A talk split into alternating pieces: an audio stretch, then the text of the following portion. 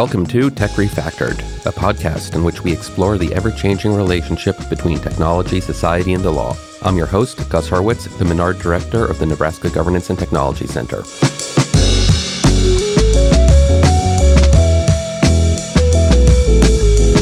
Today is February 13, 2023. We don't usually start our episodes with the date, but one week ago today, on February 6th, Turkey and Syria experienced a devastating magnitude 7.8 earthquake. As of today, over 36,000 people are reported to have been killed in this disaster, a number that is likely to continue to increase in coming days.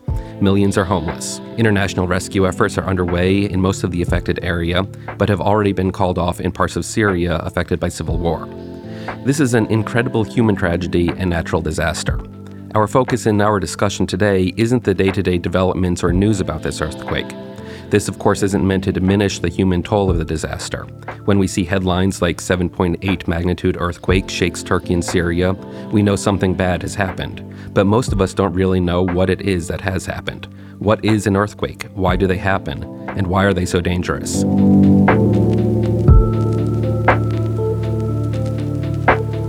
I'm joined today by Dr. Cara Burberry, a structural geologist and associate professor in the Earth and Atmospheric Sciences Department here at the University of Nebraska.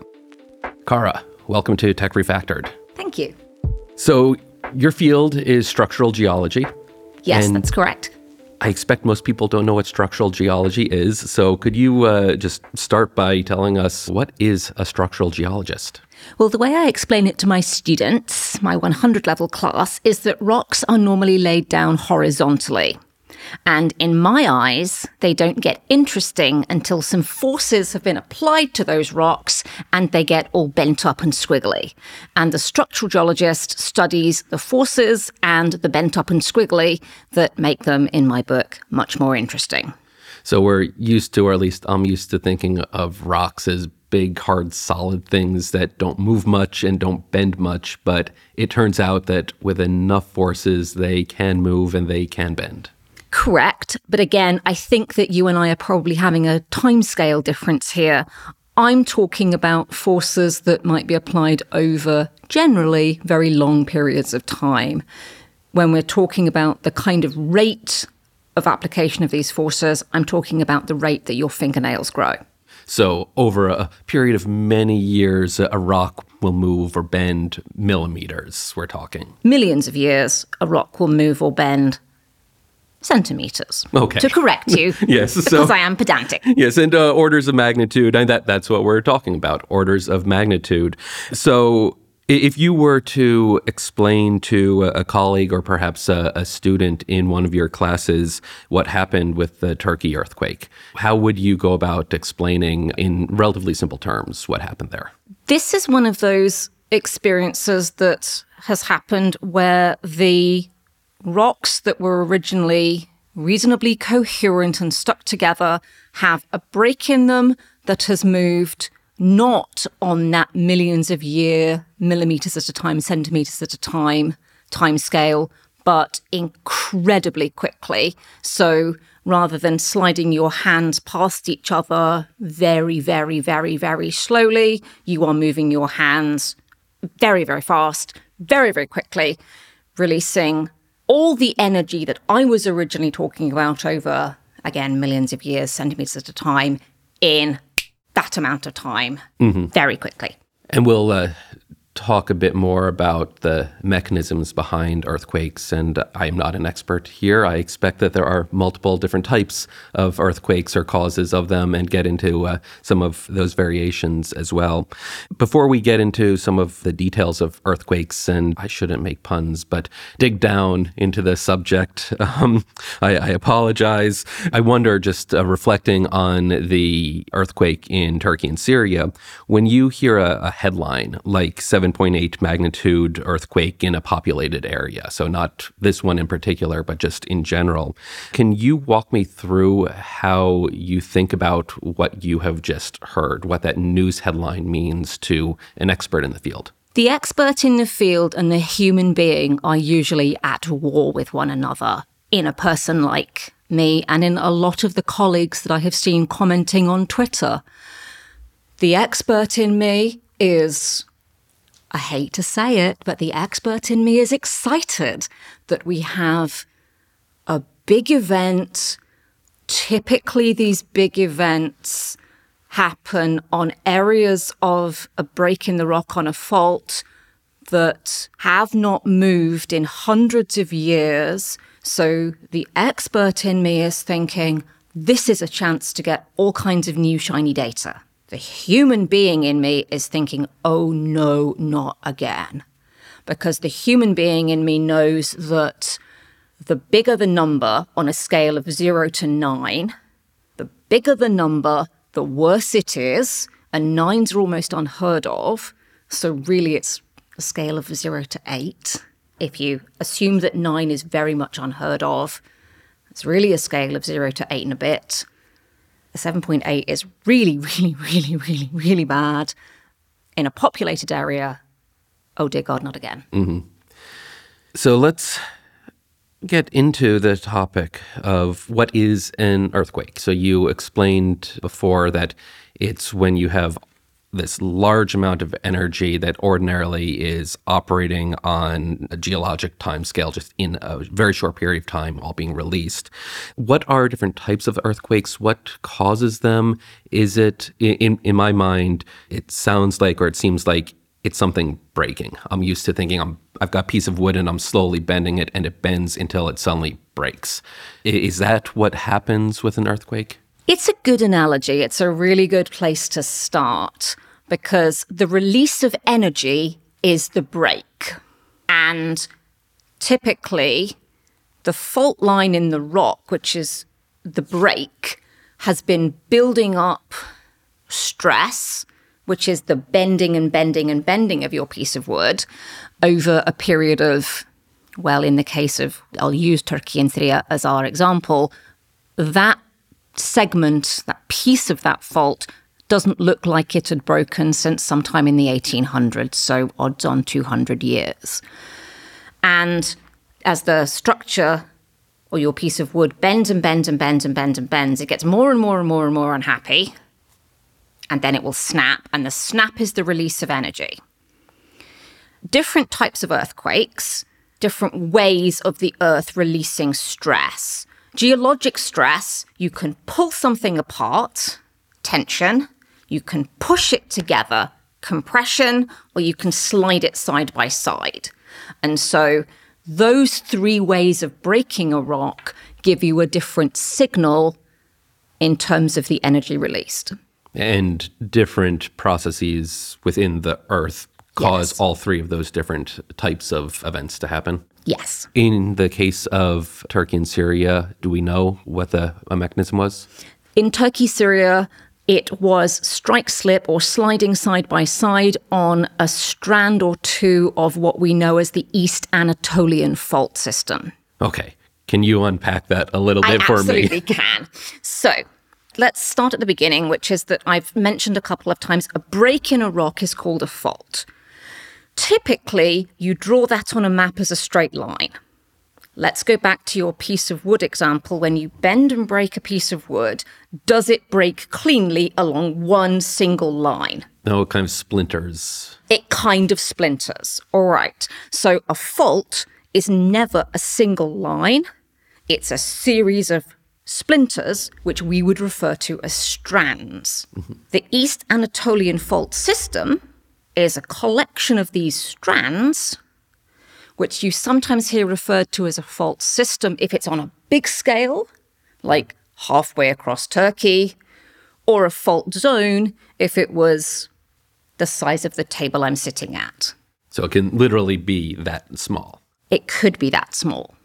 So I, I know I saw a couple of just really remarkable photos from Turkey. The most striking one was of a railroad track, which ordinarily these are these run in a straight line. Trains need to go in mm-hmm. a straight line, and this one was just bent into an S. It's like you took the two tracks that were running in a straight line and shifted a part of it by about ten foot and kind of smashed them together a little bit. Is that what we're talking about? So in your train track example, you have the straight line of the train track. you need to imagine that the fault break, the straight line of the fault, is running perpendicular to the train track, and you have shoved one side of the train track one way and one side of the train track the other way mm-hmm. without actually breaking the train track, which is why it gets that S shape. Mm, right. And train tracks are designed not to break, they're designed to bend, which is a feature of an engineering. Mhm, Right. So you, you'd uh, used the term, I think, shearing before. Yes. Is that what That is happened there? shearing. Yes. You said uh, 200 years. How often do earthquakes happen? That is one of those wonderful questions that I'm going to give you a Britishism. How long is a piece of string? Depends on how long you cut it. Correct. So, we would love, that is one of the holy grails of seismology. We would love to be able to predict when the next earthquake will happen on a particular fault. And what we can usually give you is that the next earthquake on X fault will happen sometime between next Wednesday and the next 200 years. And to a geologist, that's great mm-hmm. because geologic time. But to a human person, human time scale, that is really kind of not helpful. Mm-hmm. So sometimes we talk a little bit about a recurrence interval. How many times do these earthquakes come back? Is an average time between earthquakes calculable? That is a bit of a horrid measure because actually the standard deviations are so big, your error bars are nasty. Mm-hmm. So, what is more valuable is a probability that an event of such and such a magnitude will occur on this fault in any given year. Mm-hmm. And then you get to sort of it's a 1% chance. That is something that is also very difficult to calculate because we don't have great records in some parts of the world. Mm-hmm. Sometimes we have half a record from one place and half a record from a different place. The great example is the Orphan tsunami, which was an earthquake that happened on the west coast of North America, Cascadia. Earthquake wasn't recorded except in indigenous histories, which are not always considered. The tsunami, the wave that was created, was felt in Japan and was recorded. The two sides didn't meet and mesh their stories because two native stories Seem completely unrelated to seem each other, completely right? unrelated to each other. so that there's some archaeology and history here uh, as well. So th- there's a, a puzzle there, going back to the analogy of me breaking a piece of wood, Mm-hmm. which is once I've broken that piece of wood, it's broken. From the earthquake perspective, I've released that energy. Isn't the earthquake done? Isn't the energy released? Why do they keep happening? They keep happening because the surface of the Earth, the tectonic plates, keep moving and are constantly in motion. So the big earthquakes, like the 7.8 on the East Anatolian fault system, which we've just been talking about, like the event on Cascadia that I just mentioned, happen on plate boundaries, which are biggest faults around. And therefore, because the tectonic plates keep moving, the boundary is constantly building up stress. So you've got two pieces of wood now, and now you are going to start bending each individual piece of wood. A couple of terminology questions for you. We've spoken a bit about uh, what a, fault is and what a fault system is. This might be a painful question. Is a fault zone a thing? That's one of those you pays your money and you takes your choice. I like the term because in my work, I have spent some time demonstrating that the single fault strand doesn't break cleanly, even if, and again, I'm going to go back to your piece of wood analogy because I like it. You break your piece of wood, the little splinters if you zoomed in with a microscope with a hand lens, you would see that each splinter had smaller splinters around it. Mm-hmm. In my work, we describe that as a damage zone. And so the fault break and the damaged bit around it is what I would consider a fault zone. Mm-hmm. Right. Some people argue with that description because, well, the uh, collective noun for a group of geologists is a disagreement of geologists. I think that that applies in many fields, um, actually. it's the nature of the, the scientific process to, to have disagreements. Um, what's an epicenter? So, an epicenter is the point on the surface directly above the point in the ground where the earthquake actually started. Mm-hmm. So, one scientists talk about the focus or the hypocenter as the point where the earthquake actually started. So that, that's where the break that's in the rocks where the break actually happened, yes. And that's usually 10, 20 kilometers deep in the earth. But you need to be able to plot a point on a map and that is the epicenter, the point on the map. From a, a human perspective, how relevant is the epicenter? Is that where you're going to feel the earthquake the most? Likely. The closer you are to the epicenter, generally the worse it is. The hypocenter is pr- probably irrelevant to the human beings who are feeling it. They care about where they are on the surface. Mm, right. And what is a magnitude? And also, for that matter, do we measure the magnitude at the focus point or at the epicenter? Technically, we measure the moment magnitude, which is shorthanded to magnitude, at the focus point or the hypocenter. We used to use the Richter scale, which is what most people think of. It's an important public service announcement. We no longer use the Richter scale and haven't for decades. because that's what you were probably taught in your intro to geology class that we use the Richter scale. But the and the Richter scale is a broad measure of the energy released in an earthquake. The moment magnitude is a better measure of the energy released because it combines not only energy released but length of fault that was ruptured or broken. So it looks at the area of the break the area of the fault that was broken, because the area of the fault that was broken is usually a lozenge shape. Mm-hmm. The Richter magnitude is a much simpler calculation and unfortunately less accurate. Mm, right.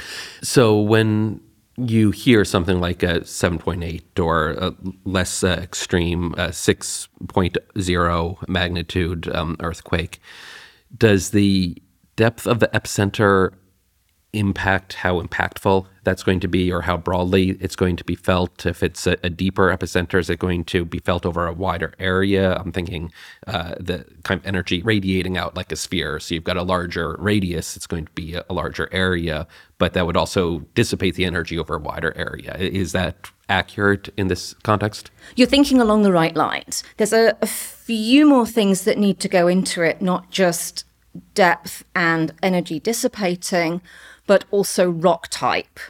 Because if you have hard rock, really solid rock that's crystalline, then it rings a bit like a bell and earthquake waves can travel a long, long way. If you have rock that is easily non consolidated, it's kind of like sand and gravel, then the earthquake waves just get trapped in that and reverberate back and forth. Mm-hmm. So, one of the things, I'm going to divert back to Turkey and Syria again. One of the things that was so damaging about the Turkey and Syria events, especially the main paired events, were that they were so, so, so shallow seven to 10 kilometers in one case, which is incredibly shallow, that neither could the energy dissipate the rock type is such that neither of those factors really matter because it mm-hmm. doesn't have anywhere to go. It, it's just right there. It's just right there. You mentioned that it wasn't a single event in uh, Turkey and Syria. There uh, were many aftershocks, as I understand, including a couple that were pretty significant. Um, what are aftershocks? So I'm going to go back to your breaking the piece of wood again. Think about when you bend and break that piece of wood. think about it in, if you videoed it in slow or recorded it in slow motion, what you would see is that you would snap the piece of wood and then you would see that it would vibrate up and down a few times as it kind of came to terms with the fact that it was now two pieces of wood. Mm-hmm. Aftershocks are the east in this system are the East Anatolian fault coming to terms geologically speaking, with the fact that it's just had a big movement, big event on it, a lot of movement, and now the whole thing has to readjust. But rocks don't readjust to a big earthquake without making a lot of fuss about it. Mm-hmm. And so there was a very big event, a 7.5, quite shortly afterwards, on a different fault. So, the thought experiment I usually do with my students is I have a few of them line up in a line, and you don't even have to have them linking arms, although that works quite nicely, as long as they're standing with their arms side by side and just basically touching elbows. And then you have to have one who's comfortable being poked on one end, and you just gently push them and you push, and they lean into the next student, and then everybody readjusts down the line. And Because- you can imagine if one of them were slightly off balance already when that happened, Mm-hmm. that instead of just kind of a slight wave going through the line of students, one of them could topple over or Exactly. they could shuffle their feet a whole lot more than everyone else. Exactly. And so that's what I tend to talk about when I'm talking about another fault readjusting. And in this case, a second fault on the East Anatolian fault system readjusted in a very big way and gave us a 7.5 magnitude earthquake. And then we had a bit more of a ripple effect as everything else on that fault system came to terms with its new existence. Mm-hmm. What is the experience like on the ground during an earthquake? Is it for, and this is a very simplistic question or way to ask this question, I, I'm sure, but is it like the ground is bouncing up and down, or is it like it's wibbly wobbly? Well, I'll admit that I've never knowingly felt an earthquake because I actually have a reputation for sleeping through them. The last earthquake event that was felt in Nebraska was the Pawnee earthquake in Oklahoma in 2016, in September mm. 2016. And I woke up to my son poking me, going, Mummy, Mummy, there's been an earthquake. And I said, Don't be ridiculous, go back to bed. We live in Nebraska. We don't have them here. He was quite little at the time. And... But the technical answer I can give you, with the caveat that I've slept through several, is that people don't tend to feel the up and down motion of the events as much as the later rolling of the ground and the side to side of the ground because those are the movements of the surface waves that come in a little bit later and they're actually the ones that do the most damage. Mm-hmm. There are a couple different kinds of earthquake waves that have different motions. First arrivals go up and down. Secondary arrivals make a motion that looks a bit like a sine wave. Mhm. So, like a, a wave in the ocean. No, because waves of the waves of the ocean make circular motions like a sine wave. Okay. I will correct you. Yes. I will correct you, good professor. And then the surface waves, there are two kinds of surface wave. One does the round and round, and that's the rolling, and that's the one we tell is like a, like the wave of the ocean because the particles of water go round and round and round. And then one makes this kind of writhing like a snake. And Those two are the ones that do the most damage, and that's usually what people feel. Oh, really? That seems counterintuitive to me that the back and forth, like the snake, would do more damage than more of an up and down sort of. I, I guess that that will more tear a foundation apart. It depends on the building codes.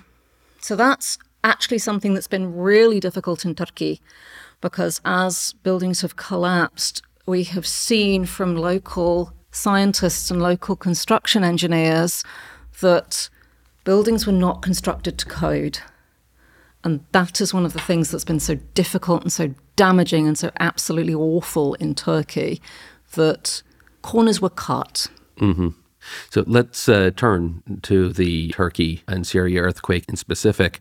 As you note, we're hearing a lot of reports that a lot of the buildings and construction just wasn't up to a code.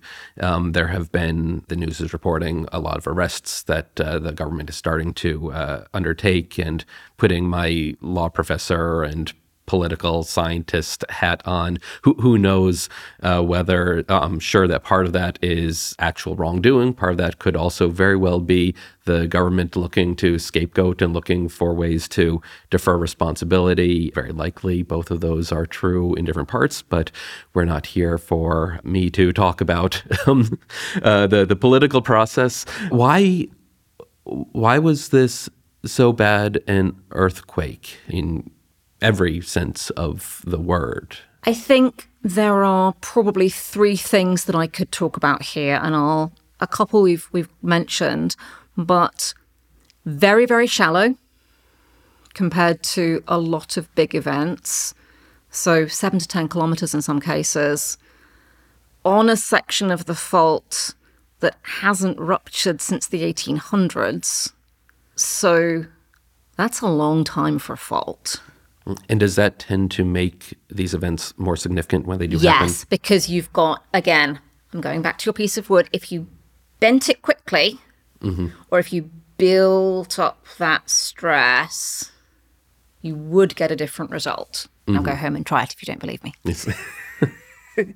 but point three is actually that as some of the some more of the data is are coming out of this area, it looks like it wasn't just one piece of the one segment of the fault that ruptured, but it was actually much, much, much longer piece of fault, three pieces of fault that all went bang at once. Oh, really? And that's un- incredibly unusual we talk about gaps, seismic gaps, which is another piece of terminology I'll throw at you, but I'll explain it, which basically means a piece of fault that hasn't had an earthquake on it mm-hmm. in X many years, where X is usually a couple of hundred. So you would say, I would expect that this would be the next bit to go bang, but I can't tell you exactly when it will go bang. But then three pieces went bang all at once. Mm-hmm. So, that's the. Is it right to characterize this as one earthquake? Then I guess I'll. Did it have an epicenter, or was it hyperfocus? I think is the term that you used. Hypocenter. Hypocenter. Okay, a hypocenter, or was it three separate events that all happened uh, were triggered by one common factor? We think, looking at the data sets that are available right now, that it, the 7.8 is one event that ruptured an enormous amount of fault mm-hmm. because the technique that's most appropriate to this is looking at different radar images. We have a, a, satellite called Sentinel. You can program it to take the pictures you want it to take. So we have a radar image. We can build data sets of how the land surface has moved. You get a shiny piece of data called an interferogram, and that will tell you how much of the land surface moved in one go. Mm-hmm. Right. So, as far as we can tell, it's one event. What about? I, I know this isn't necessarily your uh, scientific field of expertise, but what about the, the human factors? We've we've mentioned the construction codes. Um, are there things that were done poorly that could have been done better? Yes, I think that it is very telling that one of the few buildings that is still standing in one of the areas that was really badly hit, badly affected by the damage, is the construction engineers' main headquarters. Very telling. But some of the imagery coming out of some of the very badly damaged areas suggests that reinforced concrete, which should be used, was not correctly put together. And instead of real reinforced concrete, you're seeing scaffolding with boulders in it, which does not meet anybody's description of reinforced concrete. Mm-hmm. And so there is a reason that there are things like you don't put facades on buildings in earthquake prone areas because then the second you start shaking the building, the facade delaminates mm-hmm. and it kills people. There's a reason that you build with reinforced concrete and you don't build really super high buildings unless you absolutely have to, the Japanese are very, very good at earthquake prone technology. They are obviously a very earthquake prone country.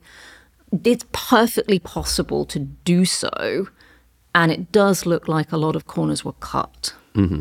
It's fascinating listening and hearing you talk about just the, the photos of the construction and what we can tell from that. And certainly going back and figuring out what happened in any disaster like this, where you have the built world, uh, man made features, being able to reconstruct, uh, that, that's a science all unto itself. I, I know I. Uh, a year or two ago, I got pretty deep into the weeds and some of the structural engineering in the Florida condominium collapse and just the being able to go back and piece together what was done, what wasn't done, and figure out where certain things were placed, where they should have been placed differently. It, it, it's uh, just absolutely fascinating. It, it also just bears observation.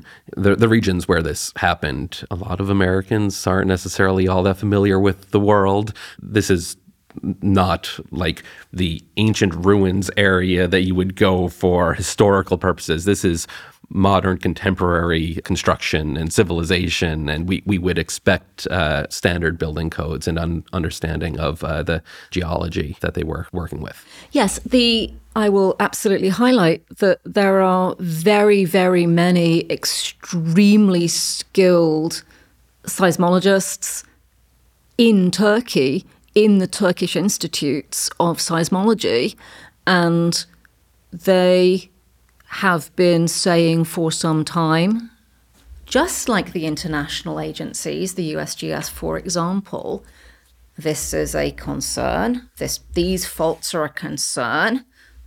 The East Anatolian, its sister, the North Anatolian fault, which does what it says on the tin and runs to the north of Turkey.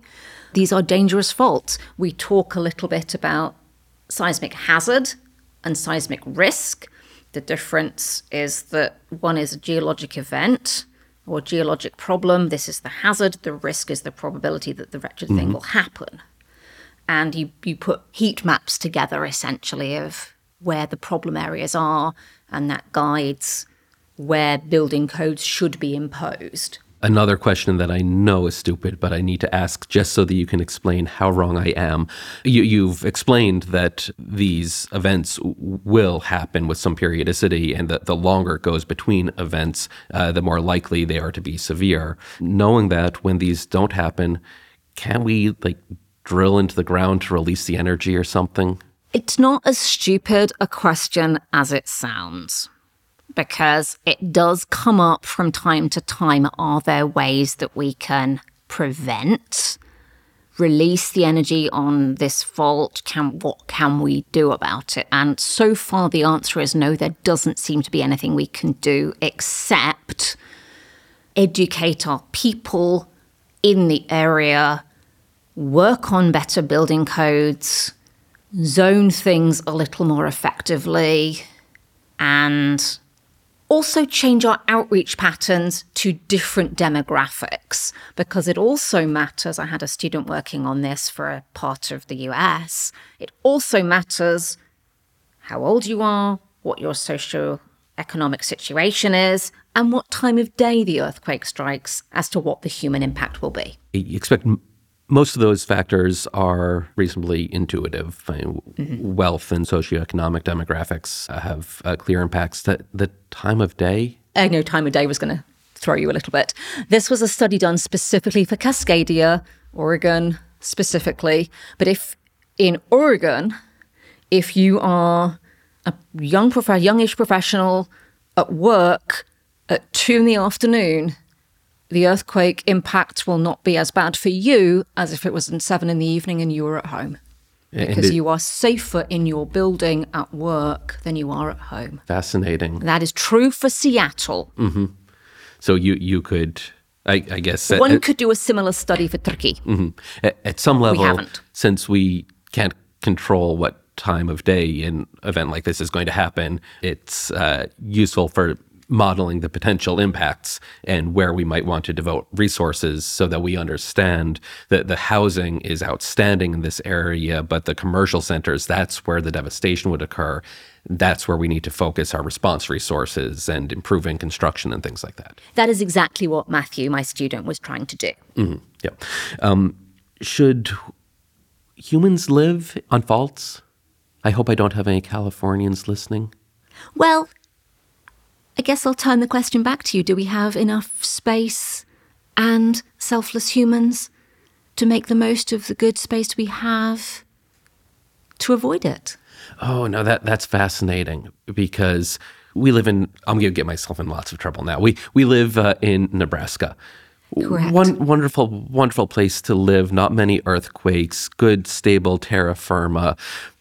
But Cascadia, Japan, lots of parts of California. Oh, I don't like saying this. Turkey, Mediterranean coast. I mean, th- this is just, these are wonderful places to, to live. And it's not just in terms of uh, the square miles, uh, number of acres of places that we have to put people. It's also at some level quality of life. It's just nice to live in the mountains, but also lots of access to water and highly productive land and things like that. Are areas prone to seismic activity more often either socially or economically desirable places to live? I think in the case of some of the Mediterranean areas, I think the answer is probably yes. And I think that it's a, an interesting point to debate over perhaps longer than we have here that the stable continental interiors geologically don't always have the water supply, the aesthetics, and so on and so on and so forth. But they don't always have the very large amenities that mm-hmm. some of us would want. And sometimes people don't have a choice. Mm-hmm. Right. And there's that as well. Yeah, absolutely. I, want to, as we start to uh, uh, move to the end of our discussion, just ask about your research and the field generally. What is your? Uh, I, I, expect that if uh, I were to say, "Oh, Cara, she she studies earthquakes. She's a, a structural geologist. She studies rocks." Probably it's more specific than that. Maybe a fraction more specific. If I turned it back on you and said, "Gus, he studies the law." Yes, a, a, a, little more specific than that. So, uh, what, so what, do I? Yes, what, um, what sort of work do you do? I used to work in the oil industry, I'll come clean. Um, I have since seen the light and take a lot of the skills that I learned in the oil industry. One of my projects right now is looking at geologic carbon sequestration. I don't think that geologic carbon sequestration is the be all and end all of our climate problems. So, th- this is the idea of pumping carbon dioxide into rock formations to lock it away in the ground instead of in the atmosphere. Yes when you look at how much carbon dioxide you can get out of the atmosphere and safely store in the ground, there are a number of obstacles to be able to overcome between A and B. Mm-hmm. But what I am trying to do with one of my projects is to be able to take a look at some of the rocks in various different areas of the world and think about whether it's possible, profitable, or even economically viable if it's not profitable to be able to store that carbon dioxide in rocks in the ground and that's been an easy pivot for me in some ways because it takes the skills I learned in the in, the oil industry and applies it to something that I believe in. What about in the uh, area of again I don't know the right terminology so I'm just going to say earthquake studies. Um, what what are some of the, the pressing questions uh, that the field is trying to understand? Seismology is the word you're looking for. Earthquake studies, seismology. Uh, big pressing questions, I think, are really moving towards how, on the one hand, the science question is very much can we get closer and closer and closer to any form of prediction? Mm-hmm.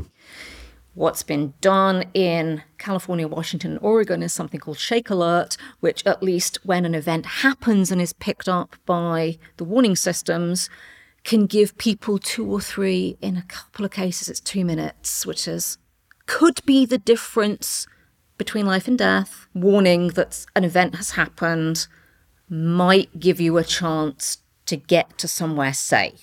Mm-hmm. That's happened in the last couple of years, and that's huge progress. Mm-hmm. The other side of the coin, rather than moving towards prediction, is just understanding why some faults move in these big bangs and some faults just kind of wander along and don't do these big bangs. And that is something to do with the rock type, but we're not always terribly sure. And then there's a third arm that works with the civil engineers and the construction engineers and thinks very carefully about building code. And that should, I think, be a collaboration between geo and engineer. Yeah, and one of the fascinating and at once, I'll just say really humbling, but also scary aspects of everything that you just said about what the study is, the questions that the science is asking, these happen and they're going to happen. Mm-hmm. And the question is we live on a dangerous planet. How do we live successfully on a dangerous planet? Well, Cara, thank you for taking the time. Um, I, I, wish sincerely it was a conversation not prompted by so unfortunate uh, a tragedy, but uh, nonetheless, I've learned a, a great deal. And I, I think when things like this happen, asking what actually happened and why, and taking a moment to learn from it is an important thing to do. I agree with you. Thank you for having me.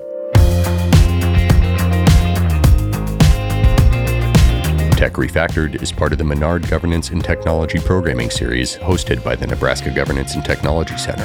The NGTC is a partnership led by the College of Law in collaboration with the Colleges of Engineering, Business, and Journalism and Mass Communications at the University of Nebraska Lincoln. Tech Refactored is hosted and executive produced by Gus Hurwitz. James Fleege is our producer. Additional production assistance is provided by the NGTC staff. You can find supplemental information for this episode at the links provided in the show notes. To stay up to date on the latest happenings within the Nebraska Governance and Technology Center, visit our website at ngtc.unl.edu. You can also follow us on Twitter and Instagram at UNL underscore NGTC.